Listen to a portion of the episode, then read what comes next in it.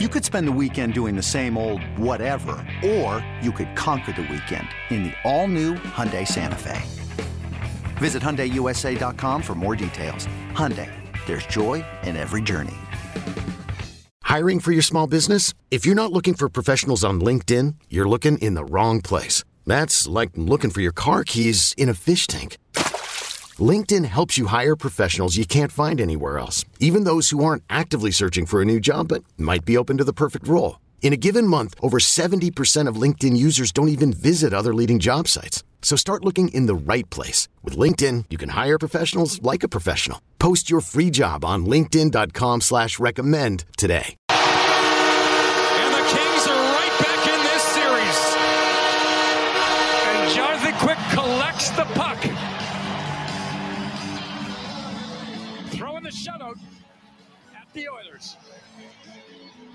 His 10th career playoff shutout. The 15th in Kings franchise history. You're listening to BetQL Daily with Joe Ostrowski, Joe Giglio, and Aaron Hawksworth from BetQL. Joe Ostrowski, Aaron Hawksworth. This is BetQL Daily. Joe G out sick today. Hopefully he'll be back tomorrow. We're here weekdays on the BetQL network, 9 a.m. to noon Eastern time. And one of our favorite guests, there are a number of favorites. We've got a couple of them coming uh, this hour, but now joining us is Ed Egros at Ed with Sports, a busy, busy man. He's a weekly contributor here on the show during football season, and there's a lot going on. And I know Ed was all over the hockey last night. He was he was thrilled. Uh, had a great weekend with the Derby. And how was it? I saw you uh, tweeted out a picture from Santa Anita. So how, how was that on what you what you probably thought was going to be a ho hum Derby? It's a fun event every single year. You look in recent history, a lot of favorites hitting the board, and then uh, maybe the long shot of a lifetime. You know, it's funny. I was uh, calling my mom yesterday for Mother's Day, checking in on her and and uh, making sure she got my card and you know sort of organizing uh, you know plans and stuff. And and she was basically asking me the same thing. It was like, what was it like watching the Derby out there? I mean, I bet it was really exciting and all this energy. And I'm like, not really, because mm. nobody bet on the long shot. And it's so fascinating to me, and this is probably sort of a, a, digression here, but it's always fascinating to me when it comes to media coverage whenever you're dealing with odds of some kind. I'm talking about mainstream media. You're dealing with horse racing, so you're talking about four to one, favorites, 80 to one, you know, CLV, all that stuff. But then you're dealing with the gambling community. And it seems like we looked at that long shot win very differently. On the one hand, yes, this really exciting story where no one was expecting it to happen, and this horse comes in at the last minute, comes on and wins while the gambling community, especially at Santa Anita, when the horse won, there was this hush over the crowd. Imagine going to this boisterous hockey game or boisterous basketball game and the road team winning, and everybody gets real mm-hmm. quiet, and there's that mm-hmm. sense of shock. That's exactly what happened because nobody bet on Rich Strike. So everybody lost money. The books had an absolute killing as far as that's concerned. And so it was a very weird, eerie feeling where I know everyone else was excited to watch this incredible story, second longest odds to win the Kentucky Derby ever. But if you're betting on it, it was really uncomfortable because you lost money that's, in the process. I don't know how point. you sort of reconcile the two things. Yeah, I that's interesting. And now that I think about some of the reaction, the people that were thrilled were not invested, right? Mm-hmm. They they did not bet on the race. In fact, like there are people like Chris Fallica, who's terrific at horse racing. He's ranting on Twitter that he's never betting on the Kentucky Derby ever again. And part of that yeah. is is the gut reaction, like, mm-hmm. okay, is this horse even going to go for a triple crown? Is this horse going to be allowed to race? Is are we going to find something out over the coming days? So yeah, I, yeah, right. And I bet on Epicenter to win, so I was especially upset because I'm you know counting up my victory, counting up my dollars I'm going to have, and then figuring out I'm going to enjoy my weekend, and then I couldn't. So. Before we get to the hockey, I have to ask you because it's an ongoing thing on this show. Joe G isn't here. Now, you would think Joe G would be high on the Phillies, but no, on this show, it's Joe Oh, we've been calling it his Phillies. He says my Phillies, even though we all know Joe O lives in Chicago area. And I have to bring it up with you, Ed, because recently you were saying now is the time to buy in on the Phillies, even though it's not sunny in Philadelphia right now.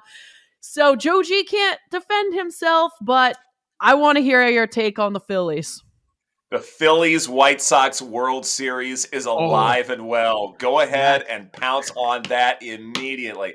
No, it, it's it's fascinating because when you are dealing with a, a team that probably doesn't concern itself with defense too much, like the Phillies did with the recent acquisitions, it's one of those things where offensively they should be quite powerful. And so far they haven't been, or they've been allowing, you know, those streaks like what the Mets did a few days ago. But I do feel like that the Phillies can get out of this sort of quasi offensive slump and then really get the bats going. And then they're going to be a truly dangerous team. I mean, I understand that the NL East, you know, really looks like the Mets are going to run away with it. But I am convinced that at some point, things are going to fall apart for New York because A, it always seems to, but also two, eh, you know, yeah, it seems like Jacob DeGrom should make them a good bit better, but the Mets will go into slumps at some point. You do have some real credible teams in that division, and at some point, it's going to get a good bit more competitive, and somebody will eventually showcase all of its talent. Phillies, Braves, Mets. I think this is going to be a much tighter race. And even the Marlins, you know, they may play the role of spoiler. Maybe they'll be in contention as well. But I do feel like that division is a good bit more competitive than at least we're giving it credit for in the early going. And so why not go after Philadelphia? Why not go over those go after those hot bats? Okay, this is uh this is a little scary to me right now because these are the two teams that I've been thinking a lot about that Ed's just threw out there. The Phillies and the White Sox. The first on the Phillies. Okay, when when you said that on Twitter, you messaged about time to buy the Phillies. I was frustrated because I agree with you, but the number wasn't moving. I was like, Right. why are they still 25 to 1? This doesn't make any sense. Well, it moved at one prominent book. Now we're at 40. Rest of the Mhm. market and the, the legal books here throughout the country, most of them are still hanging on to 25 for some reason. But there is one book that has the 40 on the Phillies. And then you mentioned the White Sox. Uh, late last week, the odds for the World Series nearly doubled. I saw it up to 20, I think, at FanDuel. That was on the high end. They've now won six games in a row, swept the Cubs two game series. They just swept the Red Sox over the weekend. And the highest number I see is 18 to 1. Still almost double from where we were at the start of the season, 11 to one Mhm. down to 18 to 1. And the White Sox aren't even healthy right now. They're not even They're healthy. not healthy. Competition Yeah. matters a good bit. I mean, we haven't Mhm. had sort of an even strength of schedule. I think that matters a good bit. I mean, the, the Phillies, I mean, if I'm not mistaken, I mean, they've had a tough road at, least to this point. They've been able to beat up on, you know, some of the lower end tier in the NL East and other places. So strength of schedule matters in this early going, no doubt. I love this. Yeah, you know what's surprising to me that it's we're at the one month point, and the uh, adjustments that we've seen, like win totals, I get it. If you're going to adjust the Reds way down, I understand everybody's betting the under. If you post adjusted win totals, I'm surprised with the sample size that we have.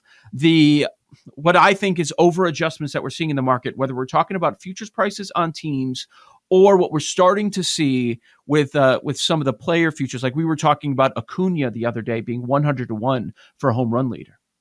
Hmm. I'm Sandra, and I'm just the professional your small business was looking for. But you didn't hire me because you didn't use LinkedIn jobs. LinkedIn has professionals you can't find anywhere else, including those who aren't actively looking for a new job but might be open to the perfect role, like me. In a given month, over 70% of LinkedIn users don't visit other leading job sites. So if you're not looking on LinkedIn, you'll miss out on great candidates like Sandra. Start hiring professionals like a professional. Post your free job on linkedin.com slash recommend today. Hey, I'm Brett Podolsky, co-founder of The Farmer's Dog. We make fresh food for dogs. We started the company when we saw what a huge difference it made in my own dog, Jada, when she stopped eating ultra-processed kibble and started eating fresh, whole food. The Farmer's Dog food isn't fancy. It's just real food delivered to your door in pre-portioned packs. It's better for them and easier for you. Get 50% off your first box at thefarmersdog.com slash podcast. That's thefarmersdog.com slash podcast. Yeah. Yeah. You like that? No, that, that's a fascinating one. Uh, home run leader for the NL or for uh, all of For, Major for League baseball, uh, last week we talked about it when he made his return. We noticed it was 100 to 1. He went back to back on Friday and Saturday. Then Uh, I saw a 90, and this morning still 80.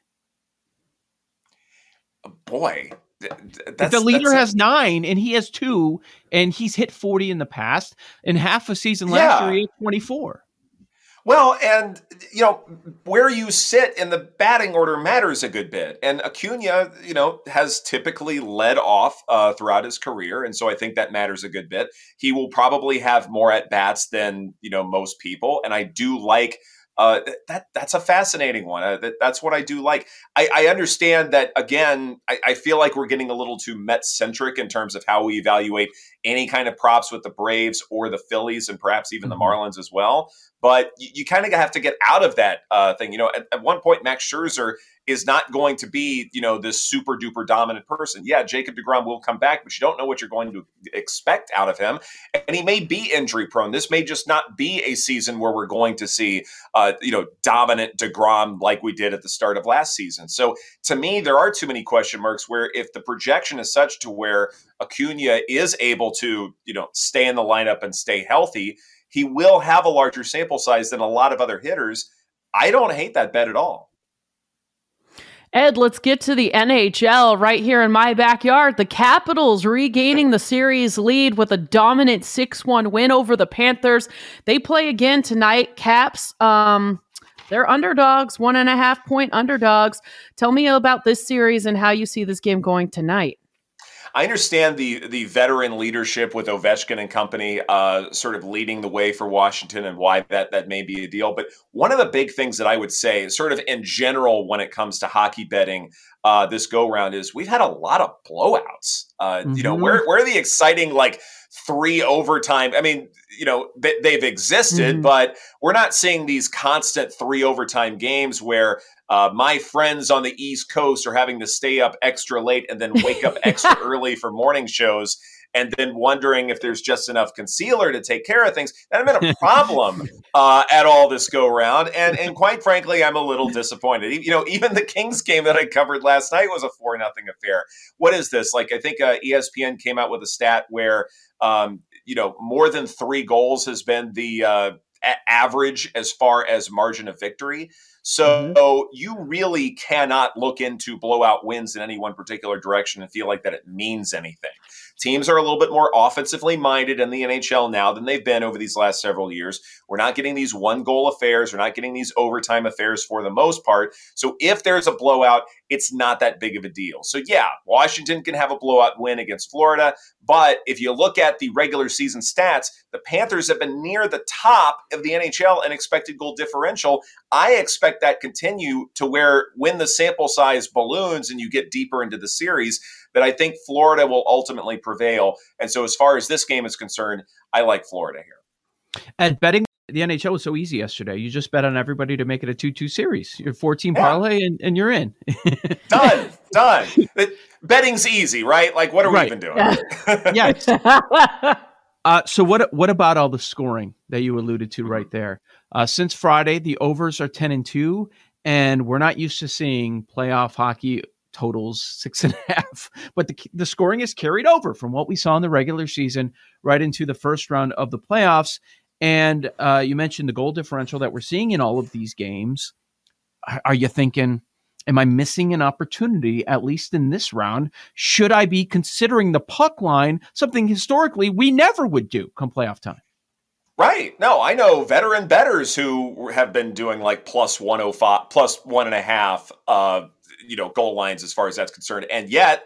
Uh, they've been losing their shirts because what has typically been uh, sound betting advice uh, over the years in the Stanley Cup playoffs hasn't seemed to work this go round because of all of these lopsided games. And I really do feel like, at least when it comes to this first round, a lot of it has to do with just a lot of matchups where you're dealing with, for the most part, a lot of offensively minded hockey teams where you know you outshoot you get into the inner slot you outscore them those kinds of things and that's all you really need to do. And you're seeing a lot of lines where you're sort of distributing the wealth and it's able to work for the most part, where a third and fourth line can still be offensively potent instead of just, you know, wasting time trying to avoid giving up something so that first line talent can get back in there.